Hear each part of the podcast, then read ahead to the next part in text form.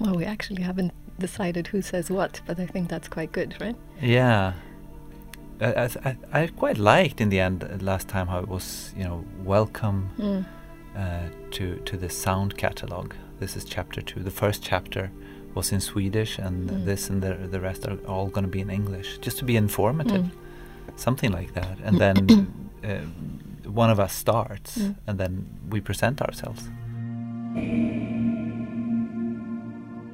On the tip of my tongue.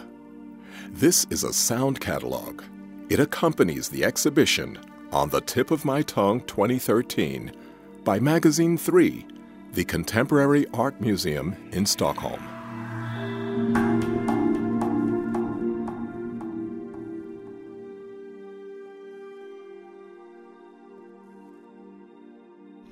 Yeah, so welcome to chapter two of uh, this sound catalog that we are doing in connection with the exhibition on the tip of my tongue. Um, my name is Tessa Praun, and I'm curator at Magasin 3. My name is Richard Julin. I'm a deputy director and chief curator at Magasin Three. Uh, the starting point uh, for the exhibition on the tip of my tongue uh, was a work that we experienced in uh, Kassel at the Documenta last year, and it was by the French artist Pierre Huyghe. And um, we have talked about this piece for months now, and uh, all these conversations have grown into this exhibition. Uh, so it also felt very natural for us to uh, make a publication about the exhibition in audio format instead of a printed uh, catalog. Mm. And in this chapter, uh, we uh, went down to Paris to meet uh, Pierre Huyghe and uh, to talk to him about the fact that he is the inspiration uh, for this exhibition.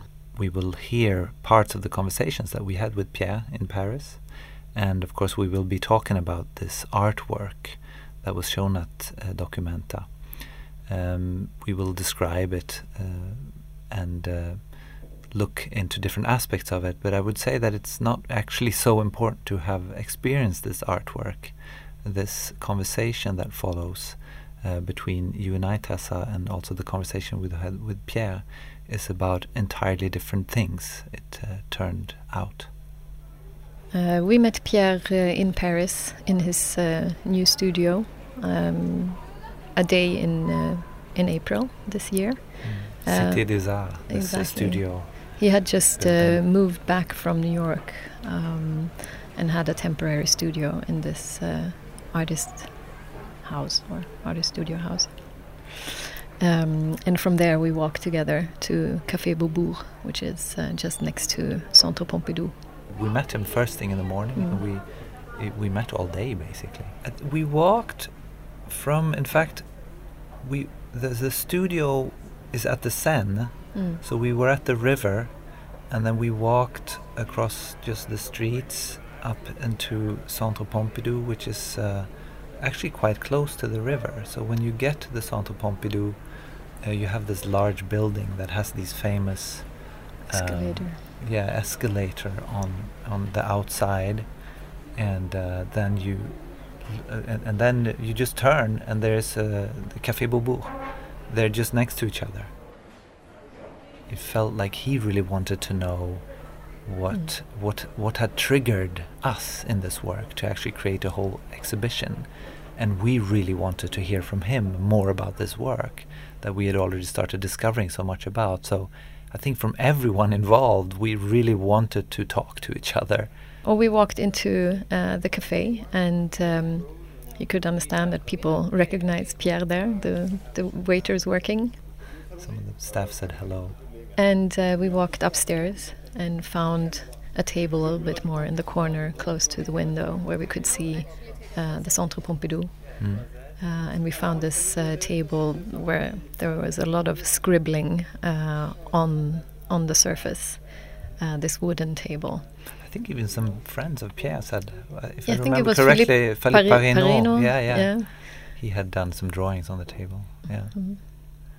And uh, the atmosphere is uh, just uh, at that time uh, kind of empty. In fact, we were almost the only people uh, in the cafe at that time. I think it was just after people have started work, Uh, but since we spent so much time there, I mean, we, we recorded two hours, but we actually talked to Pierre for five hours that day. So the, the, the people came in and left. I think everyone around us. We were there for a long time. Mm. Uh, we sat down at this table that we found, uh, and uh, you put down the recording uh, device in the middle, and we talked a little bit about the fact that we were now starting to record, mm.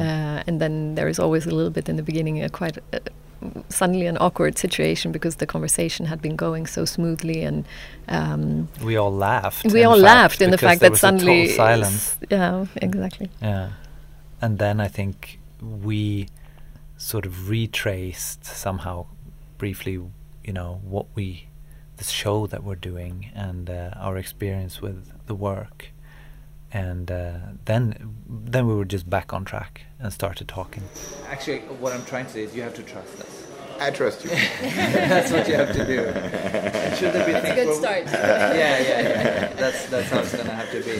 This sounds good, I think. Yeah. So we can okay. just leave it. Okay, okay. It was, was uh, the recording, actually. Yeah, it was uh, about.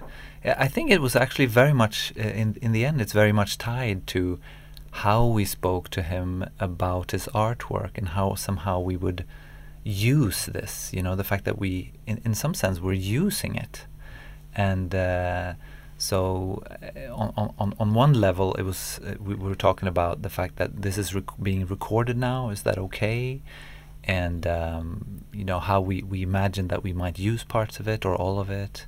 Uh, but of course uh, that's why he's you know this comes up that well basically you just have to trust us. And he says yeah I trust you. It's fine. Mm. but it I mean it really becomes about the whole thing because in, in a, he's not in the show, but his kind of a his his art and and his way of, of dealing with things is kind of like a spirit in this exhibition, and he he really has to trust us to to point that out. We're using it in a way that uh, we've never done before in an mm. exhibition. We're just pointing to him all the time through this, through little signs here and there in the exhibition and, and, and elsewhere.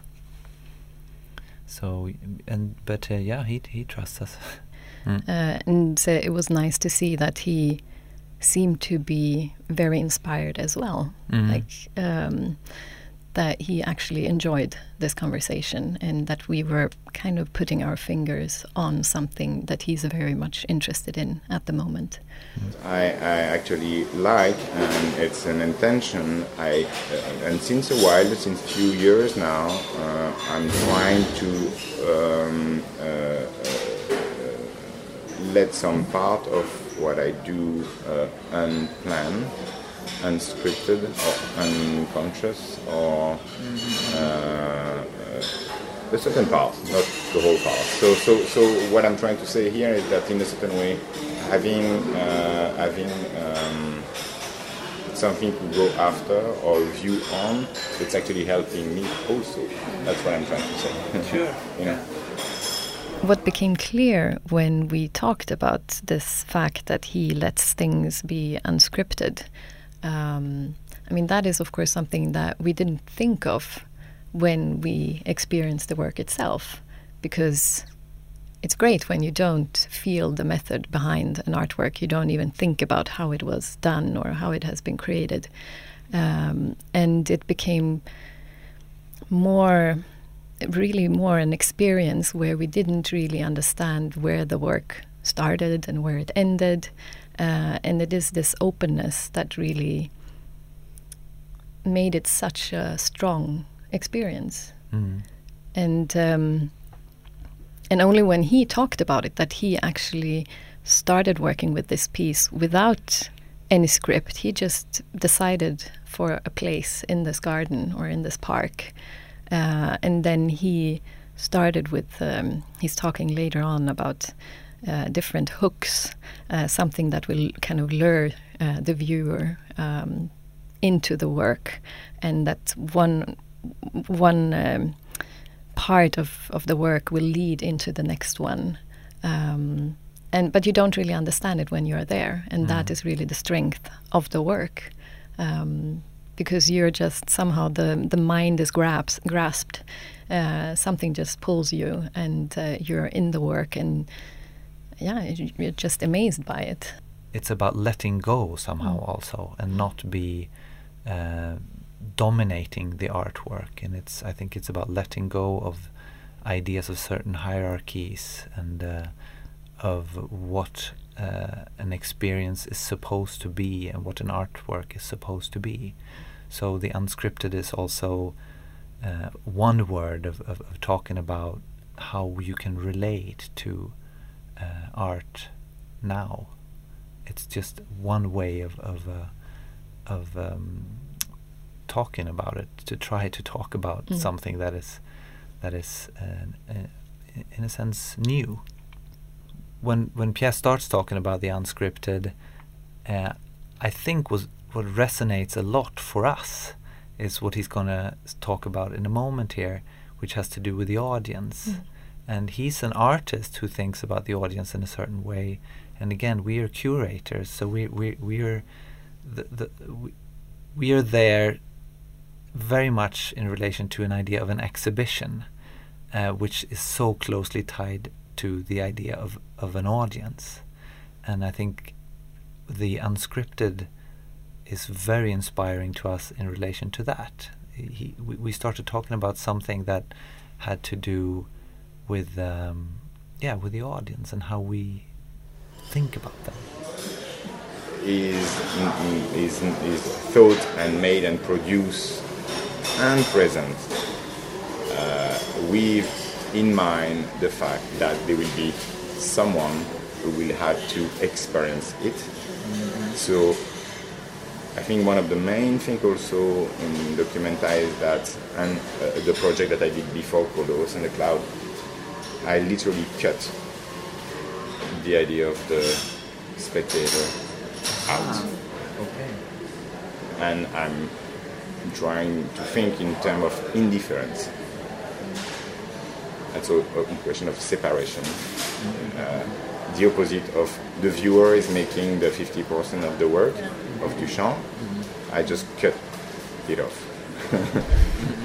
and say like its own ecosystem somehow or he has to have his own exactly he can exist without being exposed so the question of the spectator the spectator and the question of the exhibition can just then be put into doubt. It is not because there's uh, I actually oppose the idea, uh, this idea of Duchamp in a certain way that the viewer will do the rest of the work. I believe that the work can actually have his own life as an object or as a, a, a system, eco or mechanic or whatever.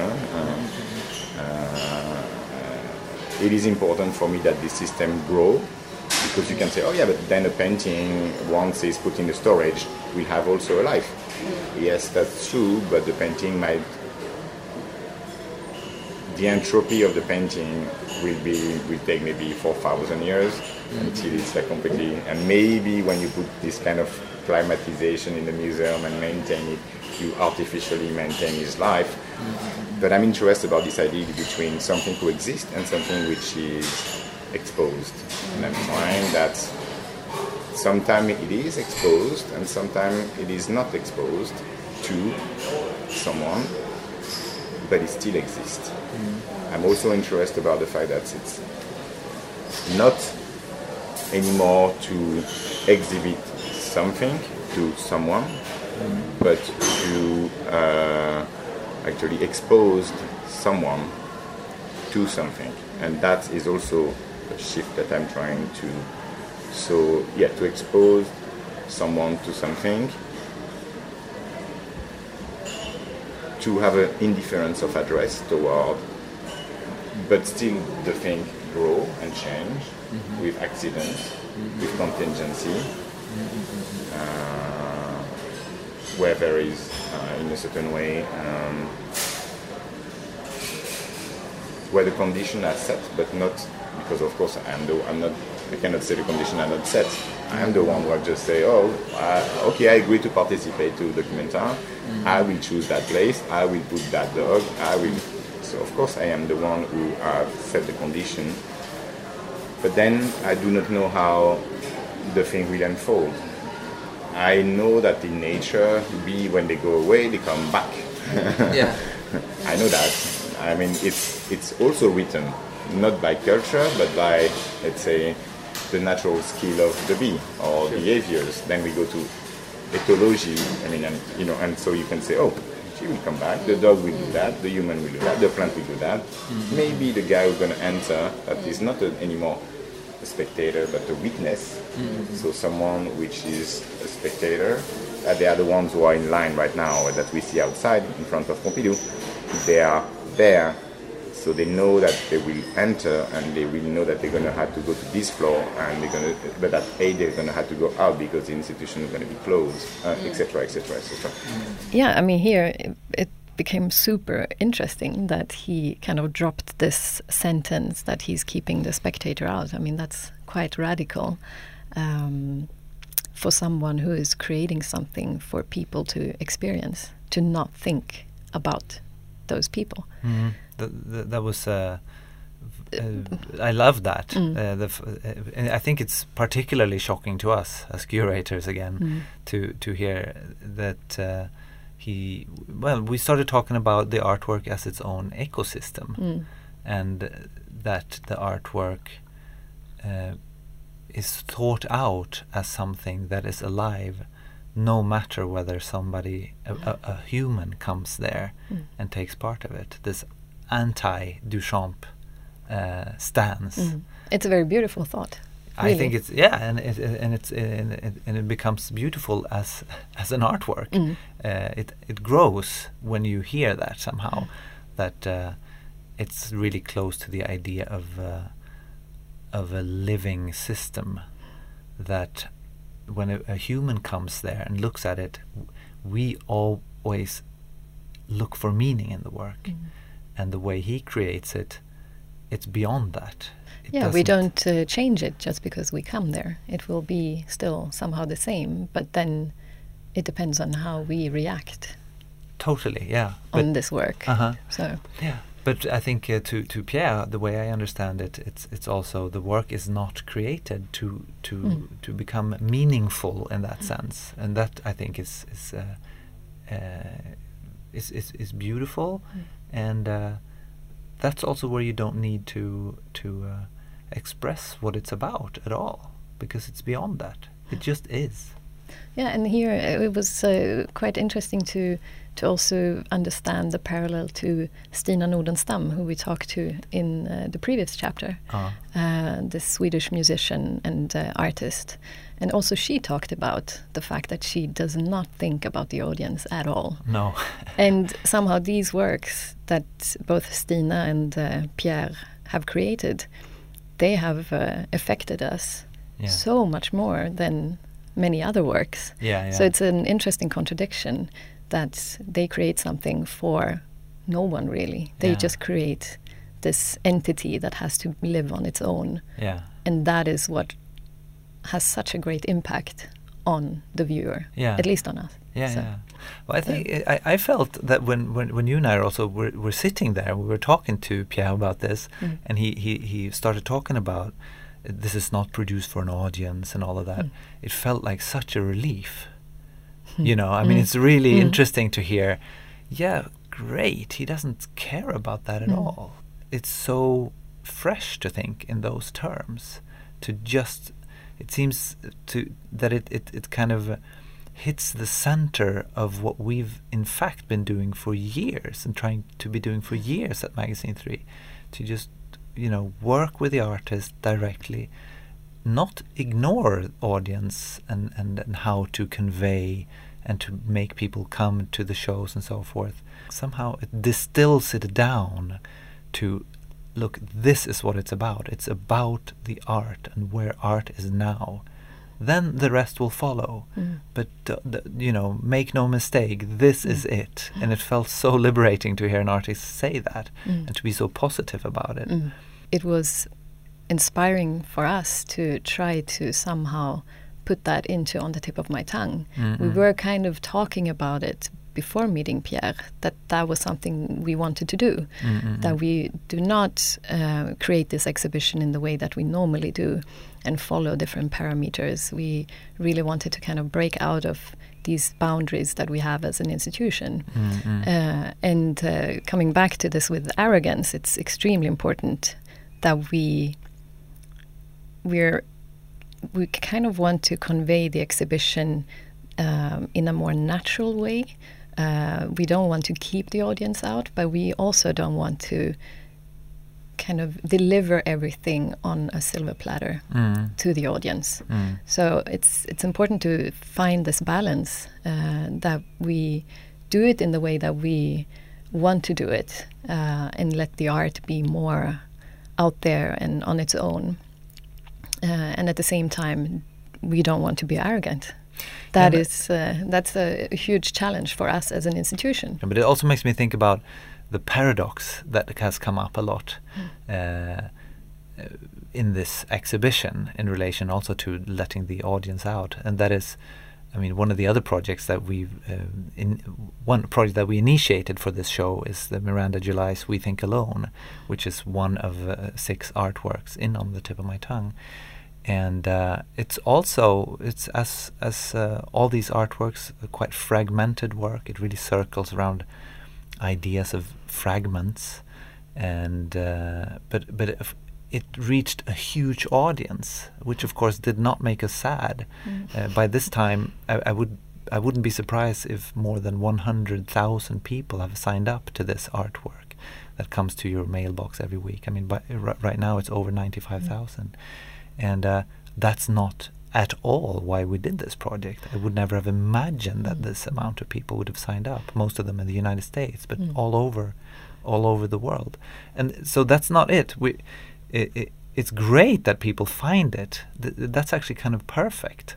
In this case, I'm, I'm sure a hundred thousand people saw Pierre's uh, Until also at Mm. Documenta, and I'm sure also he's not sad about that, you know. But it's not the reason why it uh, exists. That is, I think, a bit different from Pierre Huyghe and Miranda Mm. July, and, and you know, the, the, there's nothing right or wrong there. But this paradox keeps coming up. I think, Can, p- perhaps specifically for us, uh, representing an institution, uh, that we we we really want to create this exhibition without, in fact, thinking about the audience. We we are there with the art, and then we take the next steps. And not forcing the audience either. Mm-mm. And maybe that will be a nicer experience for the Mm, audience. It's kind of trying to um, find different angles Mm, to, mm, to mm. bring the exhibition out there. It's true. uh, That that is the experiment, and of course, Mm. we've also spoken so much about the fact that this has come out of discussions. So somehow we want to send out fragments that that that make people Curious. curious Mm. and and and and, Mm. and uh, start to to to talk perhaps, and just continue somehow, Mm. because ultimately, I guess that's what we want. We want people to be uh, touched Mm. and s- yeah so the, again we the, but there comes the paradox again you know do, are we are we are we ultimately trying to create meaning you know Mm. which it would be totally fine of course but but uh, it's uh, Which it's- you already do just by the fact that you put a title to something. Then Mm, you mm, mm, already have this uh, notion of putting things together mm, under the umbrella of a meaning. mm, But then again, we tried to, or we have, we use a title that points in the other direction that you Mhm. cannot uh, define it. mm, So again, the paradoxes. Mm. Mm. In the next part, um, Pierre talks about how he arrived to Kassel and uh, started working on his participation in the documenta. I arrived in Kassel with some ideas, but very blurry. I want to do something which I will be live. Um, I always have play with some kind of, as I say, an organization of things. There will be temporality, but as I used to say, time like 15 years ago, and then I talk about duration, and then I talk about rhythm, and then from rhythm I say pulse, and then from pulse I went to oh, it's vitality, you know, because it's not control and program. Uh, um, like a theater play, or like that's why, for example, I also really like the work of Tino in Documenta, in the if then da da da system. Mm-hmm. He's in the show, by the way. Yeah, I mean, I really, really like his. We have a piece called "This Is New" in our collection oh, yeah, that yeah. we are bringing We're alive. Bringing alive Yeah. for that. That's brilliant. And um, so I was interested about this kind of like if-then uh, construction with life.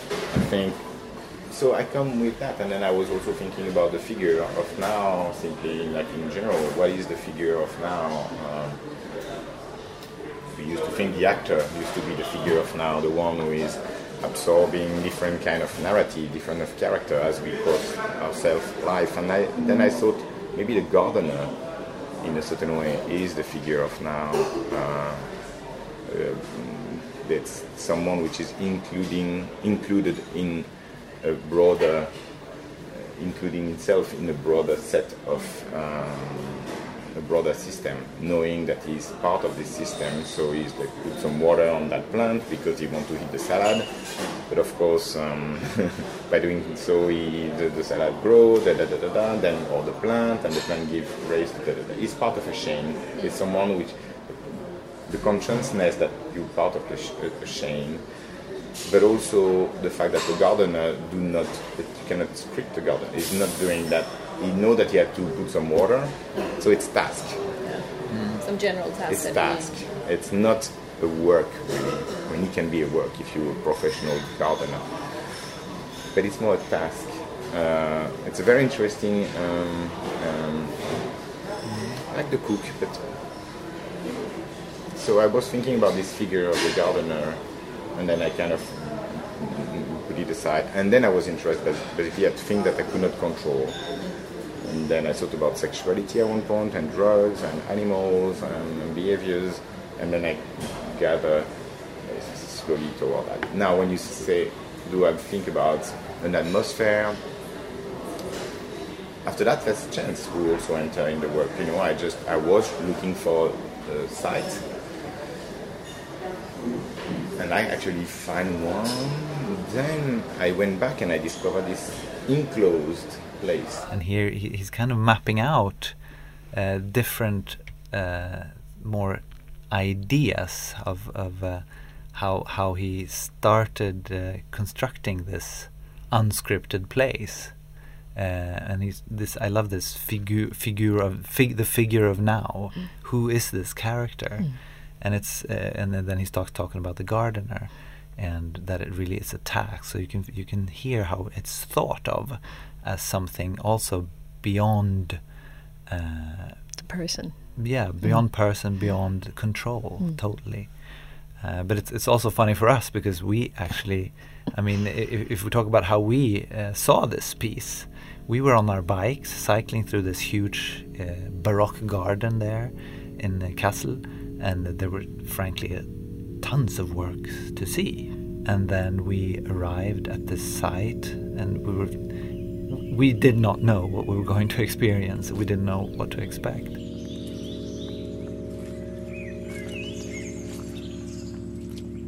Uh, we uh, so we, we left our bikes and we walked uh, into the forest there, and suddenly that was a little bit more like an opening uh, in the trees, quite a large opening um, with a lot of stuff lying around, and and I especially remember these um, kind of piles of soil that somehow partly blocked the view of something, uh, and we approached this and started kind of climbing over uh, these. Um, small little hills, and uh, we saw this sculpture, a very classical sculpture of uh, a naked woman lying down.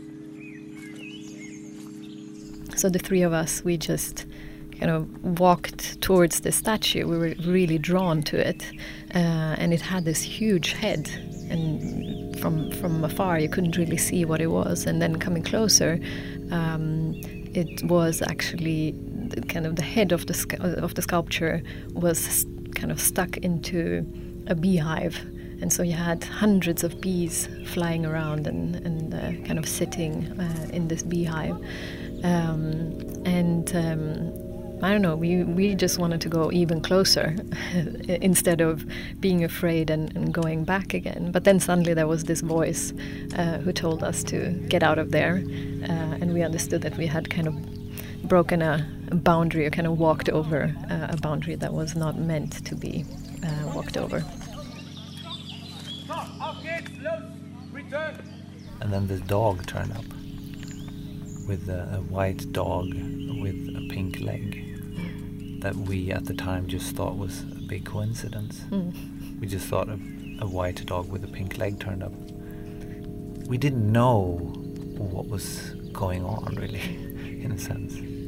There was something to the whole space that um, just made you very calm somehow. And I think also there was this anticipation, there was something very um, intriguing with the sculpture and the bees, this combination. Um, so we were mainly, I think, just looking at each other also every now and then and really just like, what is this? But not by saying it, more um, the expressions I think that we had on our faces. It was really, it felt that we were already we're, we're experiencing something that was truly fascinating. But I, I remember it to be so jaw dropping to see the dog. Mm. And how somehow was like how th- this coincidence that we just felt that it was more co- coincidence mm-hmm. of this strange sculpture with the bees and then this dog that didn't seem to belong to no one really. It was like, where is the owner? Mm-hmm. Uh, and it was more like, wow. Mm. It was only afterwards, I think, that we really understood how everything, or that every, everything somehow actually was part of the whole experience. More I mean, and more parts kept and, and came together. I think afterwards we spoke about the fact. since we continue talking so much about this artwork, uh, we saw images of this gardener, mm. this guy who has this scar on its head, and the fact that there's another dog too, mm, with and, a yellow leg. Yeah, and had I experienced this by myself at this point, I probably would think that I saw the gardener mm. because I've spent so much time thinking about this mm. gardener, and I've seen films of this gardener. But we spoke about it afterwards, and you say to me, "We we didn't see him." We didn't right? see him. no. no or I'm completely blanked out. I, I, I yeah, he, I think he was there somewhere probably, mm. but then it kept growing more because then in in this case, I don't think I've ever been so happy about the fact that there's a catalog to an exhibition, mm. which is very classical in a sense, but in one of the many books made around this huge exhibition, there's this drawing that Pierre has made, and that became like more clues somehow when we looked at that. But more clues to even more question marks somehow. It's uh, it's true. It, it, it, it's not. It doesn't, it doesn't explain. explain anything, but no. it, it becomes it it it's. I really wanted to spend more time with this. Mm. So when I discovered that drawing and that you and I could look at it together, uh, and and that's uh, that's how we saw that the, there was a Joseph Beuys oak yeah lying around as well. Yeah, and and this, the, which then ties the work to uh, yeah, the history of the Documenta, history of Documenta, and, yeah. which I think Pierre's going to talk about later on in this interview in, a, in a also a quite a surprising way, which I really mm. like. But then when you think about that oak, it's just dissolving, mm. and there were other type of animals in that, and that was also in a sense then part of the work. Mm. It just starts there, and then it just continued out. It was mm. much bigger in a sense, also physically, mm. Because there were all these cement there was some pink afterwards when I've been looking at images. I think some things were actually sort of set out to be part of the work, but mm. you, you could not possibly understand that. Mm. It's it's quite a large site, in fact. Mm. It's it's uh, amazing that a piece like that can actually make you put things together afterwards. Like when you've left the park, you've left Kassel, mm. and just a notion, like you say now, with the pink that might have been just dropped somewhere, some pink color on mm. the cement. Mm. It's just a little, little. Um, like a hint. li- like a hint or a highlight of something, and it just comes way like so much later. Yeah, yeah. Uh, I mean, even now, I, I, I don't think I've thought about the pink, but I can sense it now that you talk about it. Mm, mm, I can mm. Kind of remember that there was something Mm. because it was also a bit rainy, Yeah. the, or it had been raining. Mm.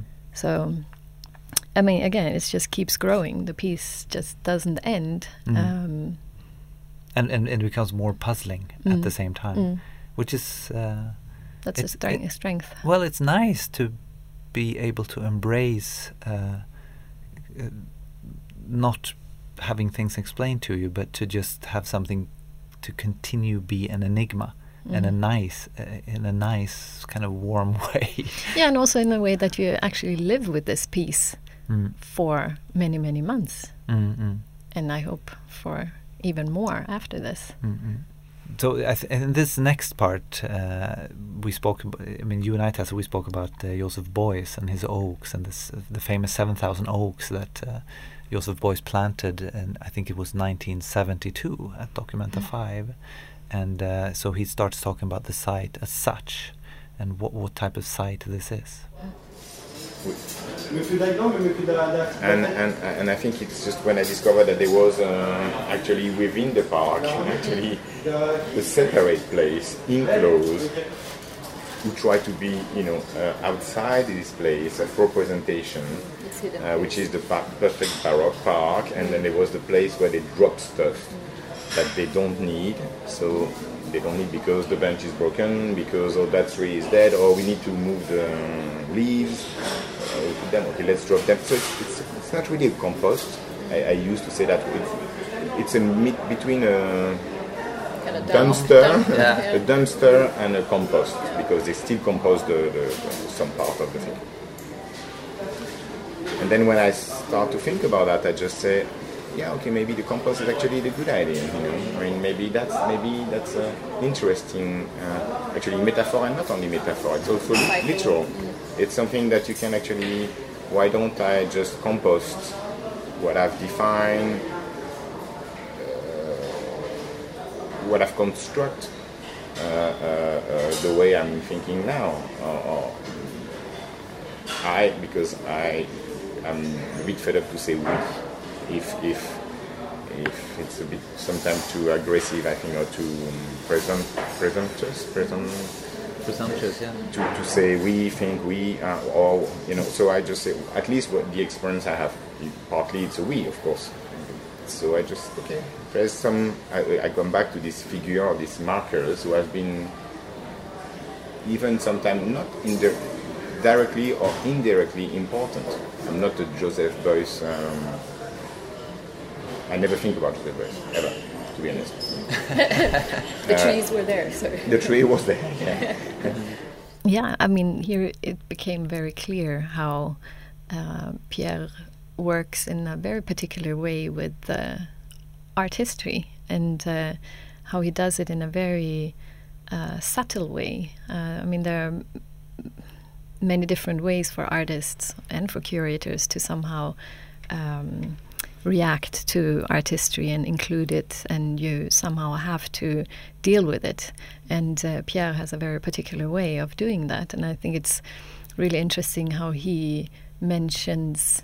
Or he, he's trying to define the place that he chose for his work, and it's a dumpster in first hand, and uh, but also a compost, and that becomes a nice metaphor for how he actually works, because including uh, an oak uh, by Joseph Beuys that was part of the Documenta uh, in in the 70s um, is is a beautiful way of kind of just you know dealing with your art history, but also including it in a very natural way. It's difficult to explain exactly. Well, it's it, he it's does it's that. that, and, and at the same time, it's ignoring it. You Mm. know, it's very much in line of, with he's not thinking about the audience, and uh, he's just letting it be. It it it it kind of happened to be there, and as Mm. he says, I to be honest, I never think of Joseph Beuys, which I thought was great.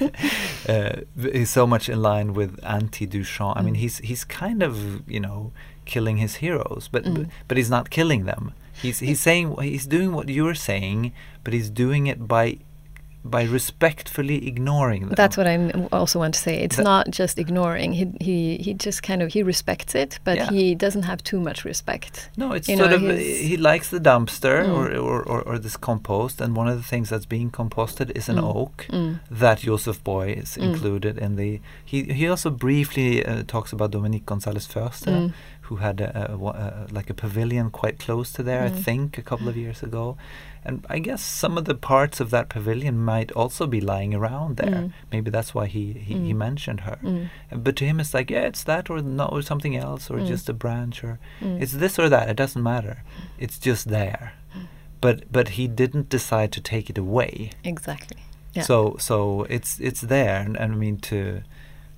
Yeah, it's perhaps us damaged curators who just, as we, oh, it's an oak. Could Mm. it be Joseph Beuys? Oh Mm. my God, social sculpture. You know, I mean, it's it, it make it's fun. So, Mm. uh, I mean, art history is is fun. Uh, it's it's it's really, but I think to him it's yeah he's respectfully ignoring this Mm. this this this um, Historical German figure. yeah Mm. German saint. Um, we started here talking about the compost, uh, and that somehow led us to the idea of uh, things that leak into something else, mm, mm. and that is what we're talking about here in the next part. Because because that's what when I'm, we were talking about this idea of, of leaking or, or porosity. It is obvious that you enter that place and then you see a statue because the statue is art. Art. Yeah. Uh, so okay, I understand statue is art. it's a woman naked. So, it, so it's uh, I mean not that it's unknown. There is thousands of statues of, of, of men and women naked, but of course it's a naked body. So of course it's a matter. It's a, so of course it's a it's a, and then on that statue there is this beehive who you know ob- obscure the, the the head. Obviously, it's a it's a nearly a surreal image. So it's a it's a trigger or it's a hook, a hook. It's a stable hook. Yeah, the other hook being maybe the dog with the pink leg who Yeah. move around. It's a moving hook. um, but then what I'm interested is not so much the statue and the beehive, which it's the fact that the bee are flying in my place and I will says Yeah, what yeah. I have defined as let's say this enclosed place. They also go to the if you drink um, an orange juice at the orange tree actually they might just go on the thing. They might take things from outside and bring it back in. It's it, so there is this porosity and there's this influence. If I have put some uh, psychotic plant uh, and, and all that plant that I put in the place, they're gonna throw, they bring, gonna bring them not only within, but the influence will be no, no, also out. The porosity is out. Uh, uh, just to say that what I, what I was hoping is that is that you start to look at oh a statue art yes I recognize it oh woman okay oh know the body of the woman then the head I don't see the head oh the beast oh the bees oh whatever oh they go there and then and then that's And when then that's when I'm starting around. to be interested Yeah. the moment I'm interested is in not only the statue, like uh, happen to many other little things. It's that moment that I'm fascinated by. But- When you go, when you look at the painting and and you and the blue of the mm, let's say, I'm just randomly say you go in a museum and then there's a Matisse uh, cut up, you know, cut cut uh, whatever, the, the blue woman of Matisse, and let's say the ray of sun hit the, the, the thing and the blue reflect on the floor. and then you start to see, oh, the blue of the, of the painting of Matisse is on the floor, and now it's like with the sun, the blue is starting to climb on the on that sculpture of uh, I don't know who, you know, and Brancusi. Brancusi. Voilà. The blue of Matisse is is is is reflecting on the head of the Brancusi chrome. So that's what I'm getting. It's the two words, leaking and, and porosity. Uh, how how how this. Uh, yeah, it's so interesting to again to to think about the fact that uh, these signs that he puts up are just hooks, and he talks about this stable hook, which is this statue of the woman, and then he has a, a moving hook, which I think he just made up right there when we were talking about it, which is the dog. But it's true that those visually, that's where you, I mean, because you're you're when you're walking around like that in in in what you th- perceive of as a huge exhibition, you're you're sort of in tune with where is the art. So you, you're like, okay, there's a tree, a lot of grass here. Oh my God, there's a sculpture. That's the hook and we didn't even get the hook of it. We were the wrong fish for the for the dog hook because we didn't even get it when we were there. But then he gets into this uh, leaking that in fact the the the the bees that that fly out, he knows they fly away, and so even a tiny little bee that you would come across, I hadn't even thought about that somewhere else at Documenta. That's where the art starts to leak out, and then it continues and continues, and now I mean, on the tip of my tongue is in fact that work. It's in a sense.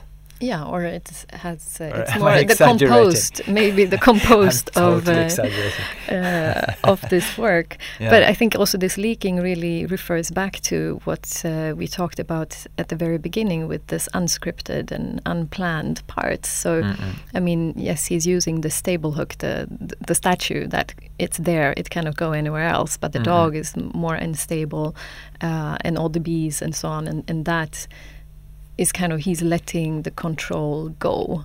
Mm. Um, because he, he cannot have the full control when he's working with bees, for instance, out, outdoors. and he doesn't want to. No, exactly, and um, and uh, to kind of try to.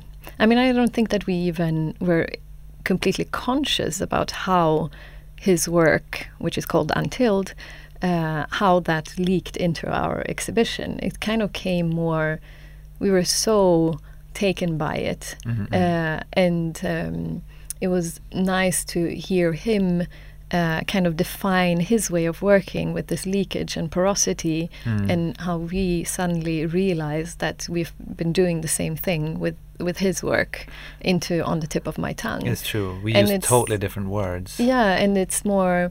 I mean, for us, it's been the experience of this piece and how this piece has been uh, kind of growing and living and existing between us, uh, Mhm. but also in our own thoughts and how we've, we've been talking about it, Mhm. um, and how this idea of the the fragments came up, and Mm. that we have included works in this exhibition that. Um, more point away to something else than the, the physical space where you are. Mm. Uh, and um, uh, and at the same time, we have these, like he does, these small little hooks. We're doing the same thing uh, by putting the dog with a pink leg on our, our ticket on the season pass, Mm. uh, or just have a little reminder or something that just a finger that points to this work. I mean, Mm. as as we've said before, he is not one of the participating artists in the exhibition, but it's kind of we've found different ways how we feel um, we want to convey the fact that Untilled really is a little bit the soul uh, in this exhibition. Mm, mm. Yeah, and the other works in the exhibition work the same way, but but on, on different levels Mm. somehow. It's just these little parts that can trigger things Mm. somehow. Uh, there's no thought that that that something would be um, an entire thing somehow and, and, and be able to explain itself just by being there. It's it's it, it doesn't have to Mm. at all, but in, in, in very different ways. In Mm. fact, that that Mm. are. Um, I, I think we we spoke more about something that is dissolved, things that dissolve, the Yeah, space time and, and- time mm. that this exhibition, in fact, does. It, it kind of has a starting, but in fact, we decided to have three starting dates.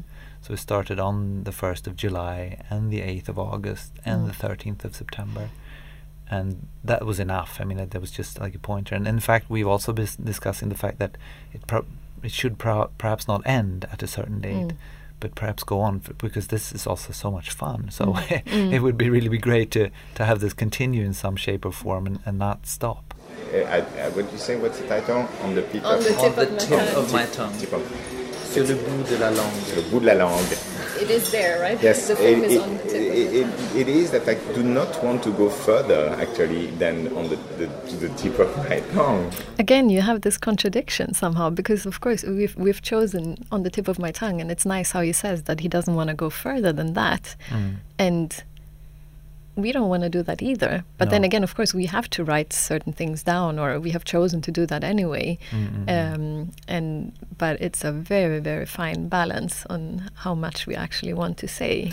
Yeah, but you know what? What I think that's that's uh, that's the, the what Pierre just said there. When, when I think about how he says it and and and how we continue our discussion now, even uh, the the there's an energy in that.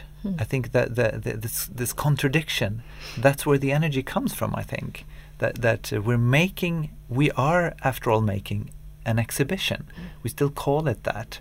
We don't want to say too much, but still we want to say something. Mm. So where's the balance? And and, and you know we, we'll see what's right or wrong here. Uh, if there even is a right or wrong, I, I mean, it, it's on, we can judge it ourselves. The next time we say, hmm, let's let's try to make a show where we seriously we make it somewhere where nobody can you know we're not inventing the wheel doing that. Of course someone has mm. already done that. But mm.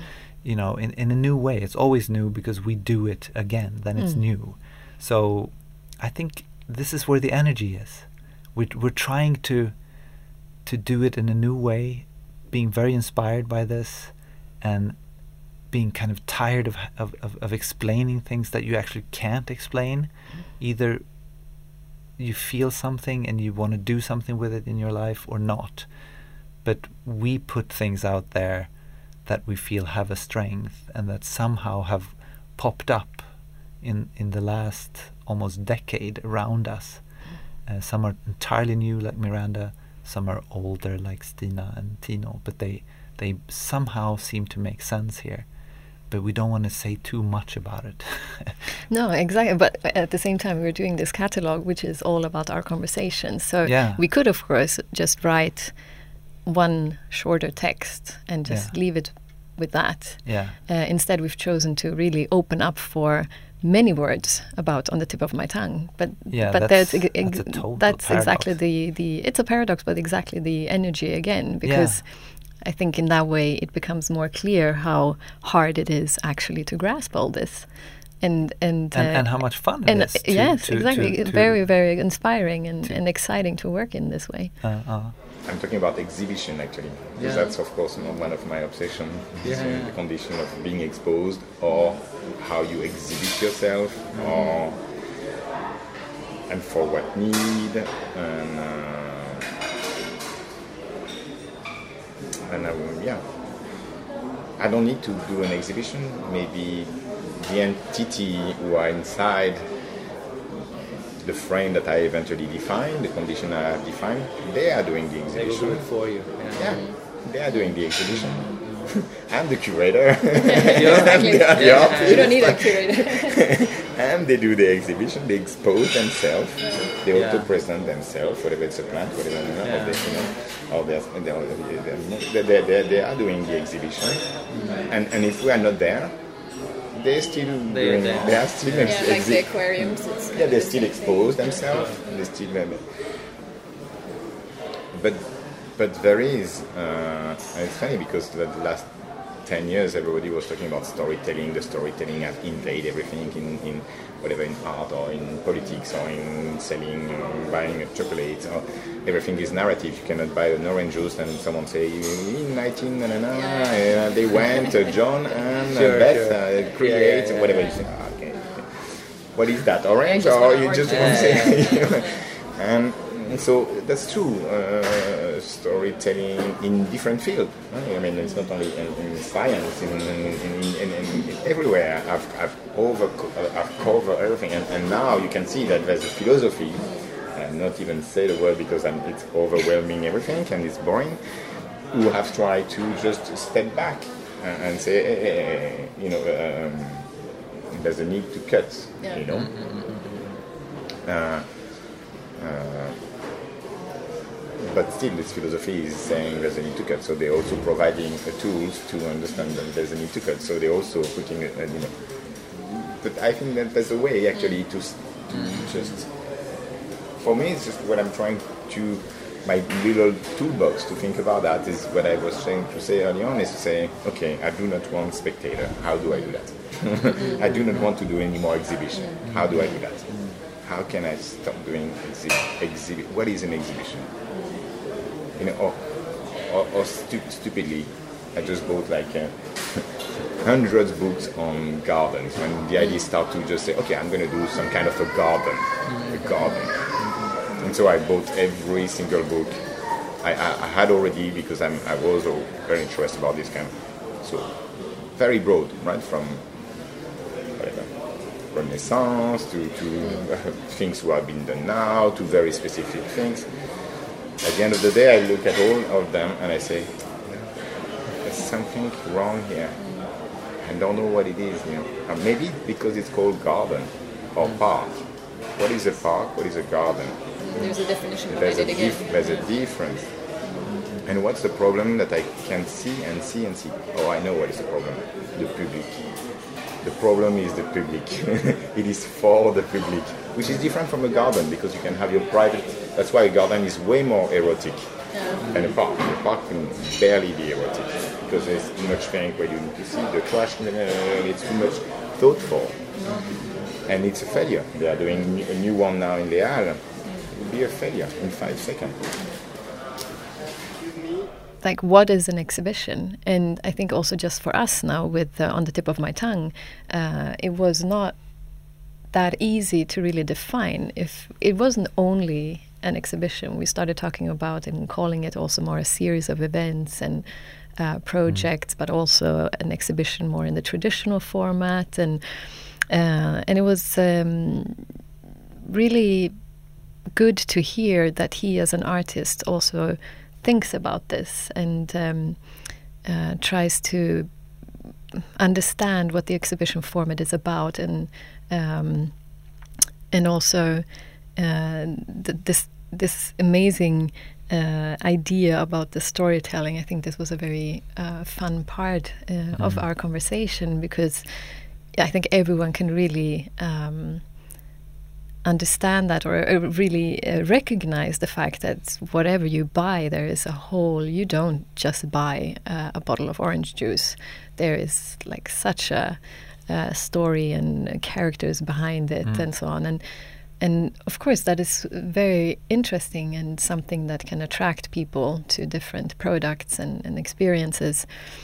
But it was also um, inspiring to talk to him about and trying to understand what will come after this. And and we don't know, of course, but somehow it feels like what he is dealing with and what he exposed us to with his art, with this piece at the Documenta, mm. that that somehow is the beginning of something that mm. could be um, a new way or like a new approach for the future mm-hmm. or for what is happening now.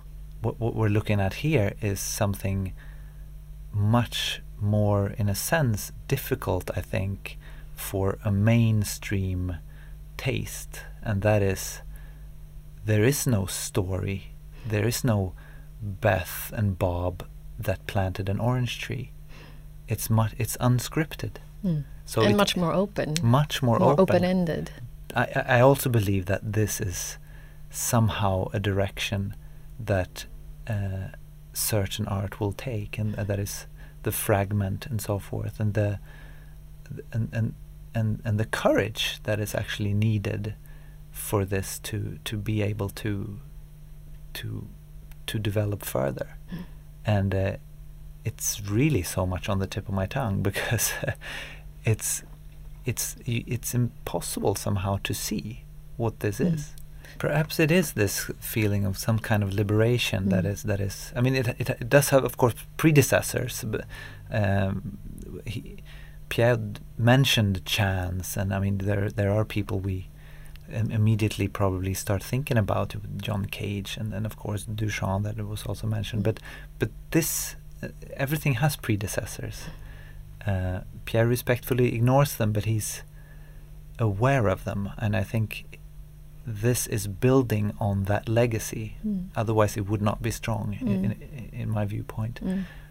but it's yeah, it's it's. Uh, I don't know what what is going to be so great about it, but it it feels it feels good.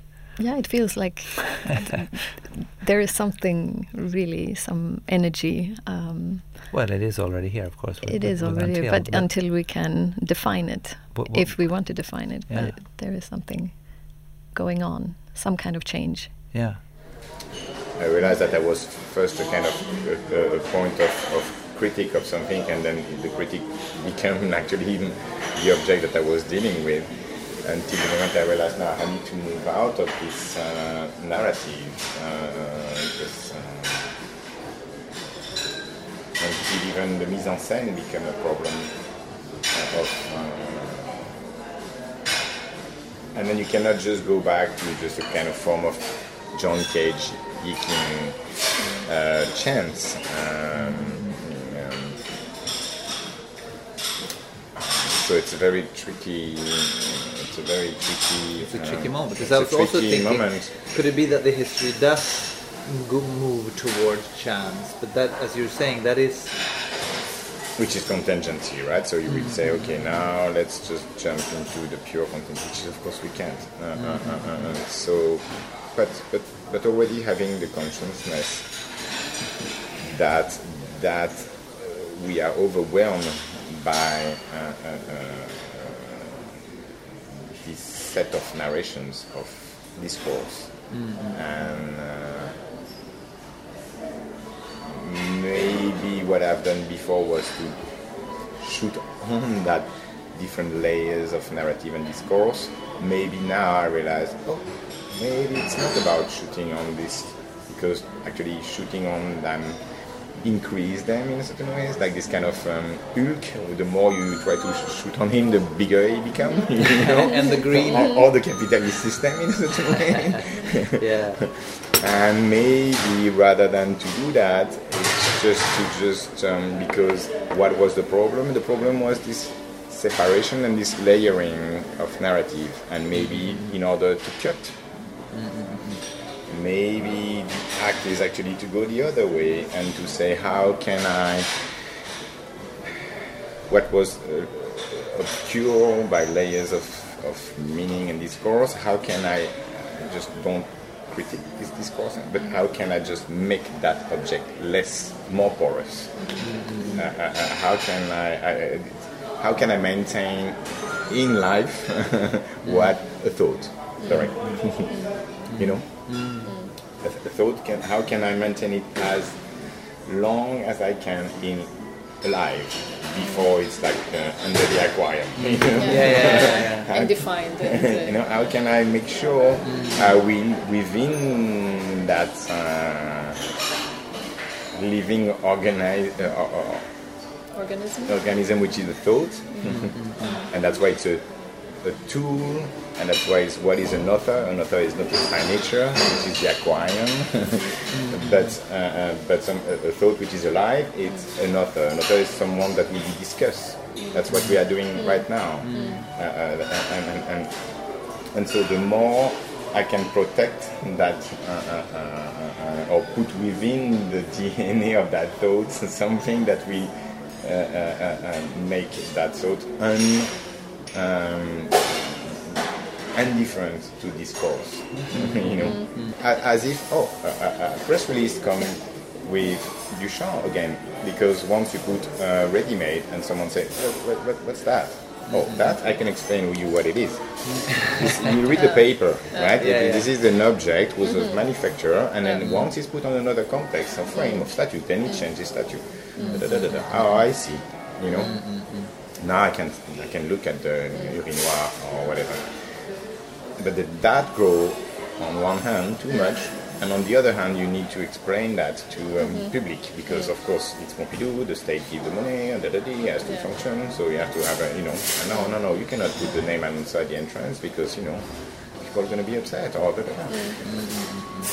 So you usually fold everything onto onto this. Um, storytelling again you Sure, know yeah. and they ask they don't want to just have an exhibition they want to have to me to give them a story and that's what godard hate and, and that's what he's saying the, in the content hmm. We knew with Brigitte Bardot, and that's the, the whole film is all about that. The mm-hmm. film is all about the, the story. Then he take, of course, he just take a piece and he take Ulysse, you know, which is the story, you know. Hmm. But that's what he never. He just arrive and say, "I'm going to do a film with a girl and a guy, and then they're going to love each other, and then he will be in Paris." Mm-hmm. And then that was the thing he was giving to them. There was no story, basically. Mm. you know, there was no story, Yeah. and that was giving the story. Now people need the story because they're too afraid, mm. because you need to have um, an efficiency. Mm. It has to be efficient. Okay, I understand the story. We have the thing. We have the explanation. Okay, we have the, and then that's okay. Then everything is under control. That efficiency has to be cut down. That's, that that's narrative what we, has to uh, be cut Released down. somehow. But that's what we're That's actually we- trying to do with this thing that we're doing. Let's That's call it what- a thing. that's- That's, that's- good. That's what uh, on the tip of my tongue. yes. The discussions around on the tip of my tongue Yeah. are about. Yeah, It's that. yeah. I, I, I just think it's so funny how he says, uh, with Duchamp came the press release. I think it's really great. And then how, how you know, the ready made had to be explained and so forth. But what's uh, uh, really important here for us is how, how this relates so much to On the Tip of My Tongue. And uh, how he talks about this efficiency that needs to be cut down that all these stories that are being told is because people are afraid somehow. They they need some efficient way of being told how this thing works, so so that they know how they're supposed to react. That's the exact opposite of what we're doing. Yeah, I mean, everything somehow comes down to the fact that with On the Tip of My Tongue, we want to create possibilities for people to have amazing experiences. Mm. And uh, that these experiences can trigger um, thoughts that they have long after they have experienced the works. Mm, mm, mm. Um, I think it's about trust a lot also. Uh, You know, if if there is uh, if if the storytelling mode is there uh, for people to be efficient and not be afraid, this is a different kind of um, proposition. Uh, I guess what we're saying here is, you you you, you perhaps you need courage. That's that's true, but we're not going to tell you what this is about, and we're not going to tell you how you're supposed to react. But trust us, as Pierre says in the beginning of this. Just trust us. Come here, and something is there for you. We won't tell, say more. I want to experiment something without what we just talked about, without the restrictions uh, that we yeah, that we talk about. And I don't want that to end up being like a kind of um, James Turrell volcano where you just have to uh, find a parking lot for the for the for the trucks, or for the bus and the toilet and the ramp for the handicap, and uh, you know it has to be undiplomatic and uh, unethical uh, and I mean not for the sake of it, not for the sake of being um, not ethical or not politically correct, or because doing that for the sake of that, that there is already it's full of that in galleries where they try to be, you know. No, it's just to do simply uh, to push something to have where you can actually do exactly.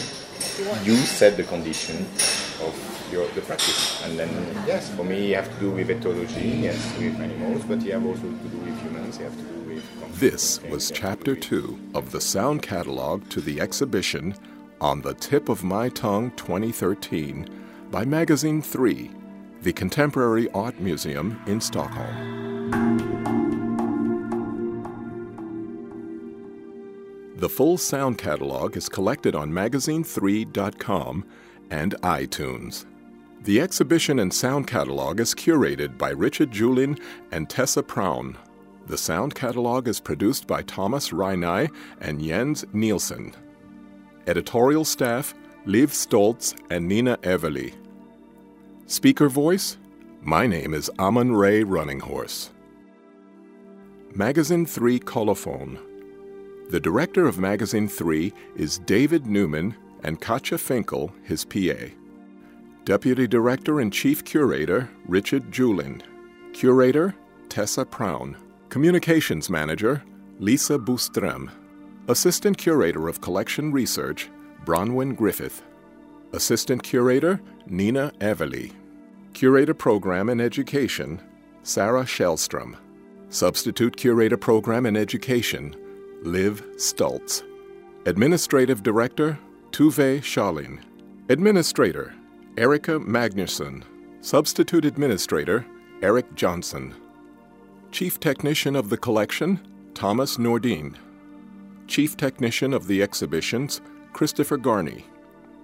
Technicians, Tony Axelson and Peter Wiklund. Magasin 3 is an independent cultural institution under the auspices of the privately owned company group Proventus AB.